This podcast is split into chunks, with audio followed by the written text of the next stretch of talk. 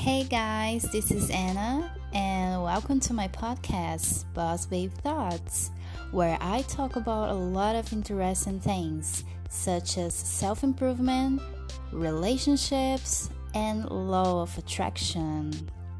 So, let's get started.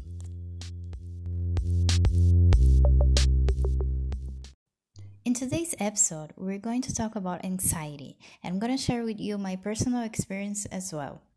So, what is anxiety? The first thing you need to know is that it's completely normal to feel anxious before an important life event or a difficult situation. It can be also essential to survival, like, for example, when you're going to cross the street and you feel anxious about being hit by a car. It means that you look both ways to avoid danger, and that's completely normal. But sometimes it can stop you from doing things that you need to do, like normal things such as going to places, driving, etc. You need to keep in mind that anxiety is ruled by your thoughts. Every time you get anxious, it's because you are thinking about something that could go wrong instead of looking at the situation as it truly is and it's really hard to control your thoughts in such situations. I remember that when I used to have anxiety, I would feel nervous to eat in public, or if I was doing something and someone next to me started to observe me, I would think that the person was just waiting for me to fail so they could judge me or laugh. Now that I view it from a different point of view, it makes no sense at all. But before, my mind and body will feel different about that situation. So, how to overcome it? I just want to say that it wasn't easy for me. It took me years to be free, let's say. But for me, going out and facing my fears was the only thing that helped me to be where I am now, you know? Like, believe me, I tried many treatments such as taking medication, hypnosis, acupuncture, etc. And actually, when I was younger, I went to a psychologist and it kind of helped me to open up more to people. So that may help you as well. But then I stopped going for some reason, and when I got older, it started again, but in a different way. And I just wanted to fix it by myself. So maybe that's not the right thing for you to do, but it worked for me. I started to face my fears. I started to live my life, to hang out and socialize more.